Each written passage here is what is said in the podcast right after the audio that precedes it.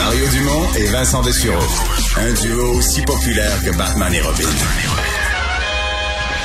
Cube Radio. Alors, si vous êtes détenteur de crypto-monnaies, si vous avez investi là-dedans, si vous avez investi des sommes considérables, Vincent nous disait hier que même sur certains sites Internet qui euh, parlaient de crypto-monnaies, on donnait des numéros de téléphone de lignes anti-suicide parce que ce sont des effondrements de valeur absolument spectaculaires. Martin Lalonde est président et gestionnaire de portefeuille chez Investissement Rivemont. On lui a parlé à quelques reprises de crypto-monnaies euh, à certains moments parce que justement, ça avait pris beaucoup de valeur. Monsieur Lalonde, bonjour.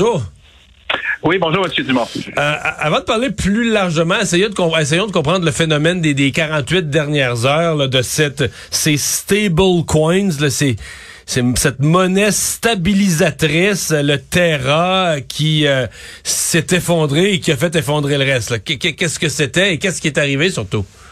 Bon, dans le fond, on va expliquer c'est quoi un stable coin. C'est assez simple. C'est un, un, coin, dans le fond, un token, une crypto-monnaie euh, qui est euh, rattaché au dollar US. Donc, la valeur de ce, euh, cette crypto-là devrait toujours être 1, comme le dollar US. Donc, qu'est-ce que ça permet? C'est que ça permet aux détenteurs de crypto-monnaies euh, de, par exemple, vendre du Bitcoin, vendre d'Ethereum, vendre quel crypto que ce soit, et ne pas quitter euh, le monde des crypto-monnaies, mais d'avoir quand même son argent de protégé comme en dollars US. Donc, les gens vont vendre, par exemple, un Bitcoin pour un pour un nombre euh, équivalent de dollars US, mais ça va rester dans l'univers crypto-monnaie. Donc, mettons pour 30, 30 000 terras, je comprends.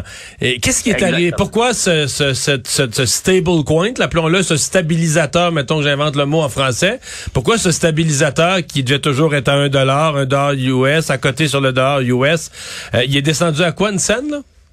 Deux cents, trois cents? Il y a plus aucun, euh, au, niveau de Luna, qui est, qui, est la, compagnie derrière, qui est le projet derrière, ça vaut à peu, à peu près rien, mais présentement. C'est euh, donc on a même vu un arrêt de la chaîne de blocs aujourd'hui euh, pour stabiliser les choses, mais ça n'a pas marché. Donc Luna, qui est le, projet derrière ce stablecoin là, qui ne vaut plus rien et qui valait au-dessus de 100 dollars il y a moins d'une semaine. Qu'est-ce qui s'est passé? Est-ce qu'ils ont ils ont fraudé? Ils ont euh, ben, la, réalité, c'est qu'on ne sait pas exactement encore ce qui s'est passé. Il y en a qui pensent que ce serait peut-être une attaque, dans le fond, euh, une vente massive dans le but de, de faire baisser la valeur du stablecoin qui est UST. Euh, il y en a d'autres qui pensent que c'est juste plein de gens qui voulaient vendre en même temps parce qu'ils avaient perdu la confiance euh, envers cette crypto-monnaie stabilisatrice. Donc, on ne sait pas encore. C'est arrivé dans les dernières heures. Donc, euh, je peux vous garantir qu'il y a plusieurs experts qui, euh, qui grattent toutes les données présentement pour essayer d'expliquer la situation. Maintenant, essayez de nous expliquer là l'effet domino. Là, un domino fait tomber l'autre, fait tomber l'autre. Qu'est-ce qui fait que ça s'entraîner vers le bas? Bon, dans le cas des grosses crypto-monnaies, euh, bon, ça, pour, ça a poursuivi leur descente, un autre 5, 10, 15% de plus. Dans le cas de petites crypto-monnaies, je comprends qu'il y a bien du moins 25, moins 40% etc. depuis 48 heures. Là. Exactement. Donc, c'est une perte de confiance. Donc, euh, les gens euh, ont perdu une certaine confiance dans ces crypto-monnaies-là en se disant peut-être que ça peut arriver à celle-ci aussi. Qu'est-ce qui vient d'arriver à Terra ou à Luna? Donc, euh, on a vu une baisse, mais il faut comprendre aussi que si on met ça dans un contexte plus large, je dirais que l'ensemble des actifs risqués, euh, pas juste les crypto-monnaies, ont connu un, deux semaines très difficiles dernièrement. Ouais.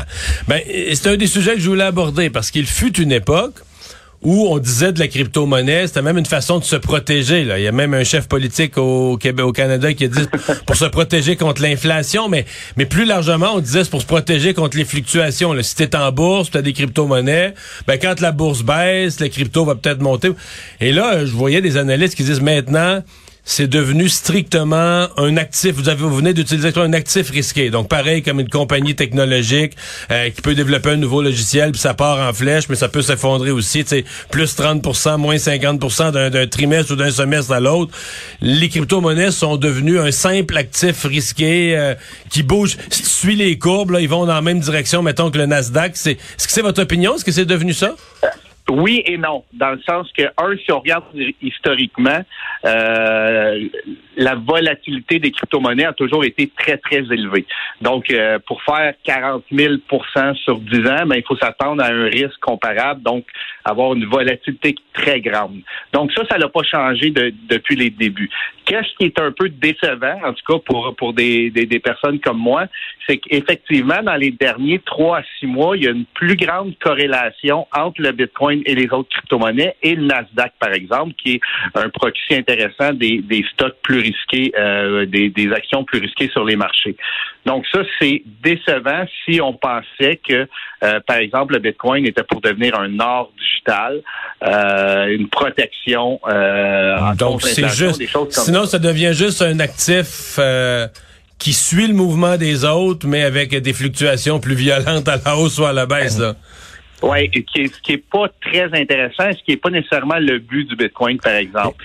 Par contre, si on regarde le cours de l'or, euh, qui est aussi supposé être une protection quelconque euh, en, cas d'inflation, de, de volatilité, ben, où l'or est aussi en très forte baisse dans, dans le dernier mois. Là. Donc, en fait, il n'y a plus de protection. Les obligations, les actions, l'or, les, crypto-monnaies, ben, tout est à la ben, baisse. Absolument. Moi, j'ai toujours dit que les cinq dernières années, euh, c'est un marché aussi de tous les actifs, donc on pouvait pas se tromper. Être un investisseur qui investissait à la bourse, euh, dans l'immobilier, dans les crypto-monnaies, dans euh, le, capital privé, donc tout, était bon tout était bon et, et, et, tout peut pas être toujours très bon. Donc, euh, je pense que c'est un retour, euh, euh, un retour du balancier qui, qui à long terme.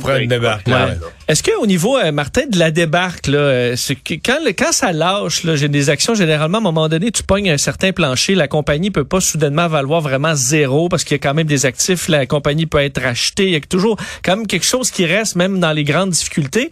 Mais là, avec le Luna, tu disais, là, ça valait plus de, autour de 100, 120 US. Là, ça vaut deux sous. Là. Donc, on parle de l'extinction complète d'une monnaie de toute sa valeur. Euh, ça, c'est quand même ce qui s'était bien compris par tous les acheteurs. Le fait qu'un plancher, il n'y en a pas. Le plancher en crypto, c'est zéro. Ben, c'est la, réalité, c'est qu'un plancher dans tout, c'est zéro. Euh, moi, j'ai vécu euh, 2000-2001 sur le marché des technos. Euh, c'est pas bon pour mon âge, mais bon, euh, il y a plein de choses que je pensais qui allaient jamais à zéro puis qui ont été à zéro. Fait que je pense que dans l'investissement, c'est important de comprendre que un plancher, euh, ben, le plancher, c'est zéro. par contre, c'est vrai quand tu sais qu'un stock profitable, une action profitable qui a des actifs, ben possiblement qu'à un certain prix, il y a d'autres acheteurs qui vont être intéressés, tandis que pour la crypto-monnaie, euh, la crypto-monnaie, c'est un peu plus difficile euh, de, de, faire ce, lien-là. Est-ce que je comprends que pour certains, le plancher était, était dans le négatif? Parce qu'il y en a qui, par exemple, prenaient des bitcoins, avaient fait de l'argent avec les bitcoins, mettaient leurs bitcoins en garantie pour pouvoir euh, s'endetter et acheter d'autres crypto-monnaies. Puis là, quand ça, ça tout s'effondre, ben là, non seulement ils perdent leur gain, mais ils se retrouvent endettés. Est-ce que ça, on voit ça aussi? Ben, des appels de marge, oui, c'est possible. Euh, habituellement, les, les, compagnies de courtage vont liquider les positions avant d'arriver à zéro. Euh, donc, c'est très rare qu'un que, qu'un courtier ou qu'une maison d'échange va accepter que, que, le compte de quelqu'un soit dans le négatif. Par contre, c'est déjà arrivé quand l'effondrement est très, très rapide. Euh, mais c'est un bon point que vous apportez parce que euh, on l'a vu il y a à peu près deux ans que le cours du baril de pétrole est descendu à moins 30 dollars. Euh, donc, les cours négatifs des actions des, actifs ou des crypto-monnaies, ben maintenant, il n'y a plus de plancher. Euh, là, je, je, je, parle de ça parce que je lis un petit peu là-dessus. je vois les réactions sur les réseaux sociaux qui sont assez. Il y a des gens qui étaient bon, il y a des gens qui étaient très sceptiques avec les cryptos et qui disent là, ben voilà, that's the end, c'est fini, fin de l'histoire, puis personne n'aura jamais confiance à ça, ça aurait été une balloune. Euh, est-ce que pour vous, puis là, là-dedans, il y en a qui les mettent tous dans le même panier, puis il y en a qui en excluent, qui disent ça nous ramène, mettons, à une ou deux, le Bitcoin ou le Bitcoin puis l'Ethereum, mais toutes les autres petites cryptos qui sont, qui sont apparues autour sont finis. Euh, est-ce que c'est fini? Ben, la mort des crypto-monnaies, ça fait peut-être 15 fois qu'elle est annoncée quand ah, moins bien. fait, que, euh, euh, fait que je me garderais une petite gêne. J'ai vécu de 2006 2017 à 2019 où le prix du Bitcoin est passé de 20 000 jusqu'à 3 500. Euh, tu sais, c'est arrivé cinq, six fois dans l'histoire du Bitcoin qui perd plus que 80 de sa valeur. Fait que quand on dit un actif risqué, ben c'est ça.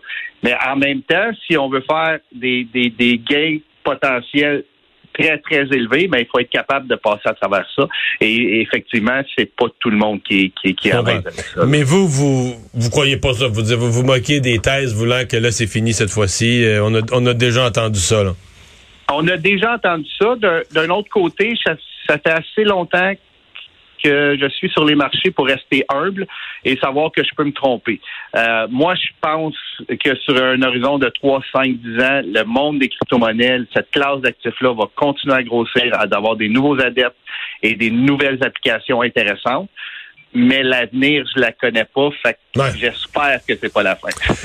Est-ce que euh, parce que euh, comment vous, vous, mettons, vous conseillez des gens, vous conseillez des, des familles comment il faut regarder le, Bitcoin? Parce que euh, je peux faire de la politique avec ça, mais Pierre Poilievre lui dit aux ménages, aux gens ordinaires, ben là, si vous voulez vous protéger de l'inflation, le dollar canadien là, euh, perd son pouvoir d'achat avec l'inflation. Si vous voulez vous protéger de l'inflation, transférez vos actifs en, Bitcoin. Euh, est-ce que c'est ça qu'on fait avec le Bitcoin ou est-ce que vous, vous vendez ça comme actif risqué en disant, regarde, là, si t'as si as de l'argent de côté, t'as un 5000 pièces à mettre, un 2000 pièces à mettre, un 10 000 pièces à mettre, tu n'as pas besoin pour ton épicerie, t'es prêt à le risquer. Avec ton 10 000, t'es prêt à le risquer pour avoir peut-être 100 000 dans, dans 5 ans. C'est tout ça investir dans le Bitcoin ou c'est vraiment... Ben, c'est ni un ni l'autre exactement. Si on, on, revient sur l'exemple de l'inflation, euh, on, au, cours des derniers mois, ça n'a pas fonctionné. Donc, ça n'a pas été une protection contre l'inflation. Donc, on peut dire que ça, un, pour nous, c'est une déception parce qu'on aurait bien aimé que ce soit le cas, mais ça n'a pas été le cas. Euh, la deuxième chose, c'est que on voit pas ça juste comme un risque, genre euh, comme un coup de circuit, genre comme euh, euh, une compagnie que peut-être dans le futur va faire des profits. On est vraiment positif sur les bases de la crypto-monnaie. Euh, par contre, on est très conscient que la grande volatilité de cette classe d'actifs-là est pas faite pour tous les types d'investisseurs et est pas faite pour une trop grande partie d'un portefeuille. Euh, nous, on pense qu'entre 5 et 10% c'est intéressant. La plupart des clients chez nous, ont, ça va être autour de 5% de leur portefeuille total. donc, c'est assez. Donc, c'est pas, pas l'ensemble de ces avoirs, là. C'est pas l'argent que tu mets de côté pour t'acheter une maison, là. Non, non, non, non. Parce que, un, nous, on pense qu'il faut en avoir assez pour que si ça va très bien, ça paraisse. Donc, ça bouge la ligne, comme on dit. Mais que si ça va pas bien, ça va pas dans le sens qu'on pense, ben, ça n'a pas un impact trop important sur le portefeuille total. Je comprends très bien. Martin Lalonde, merci beaucoup d'avoir été là. Ben, ça me fait plaisir. Merci à vous.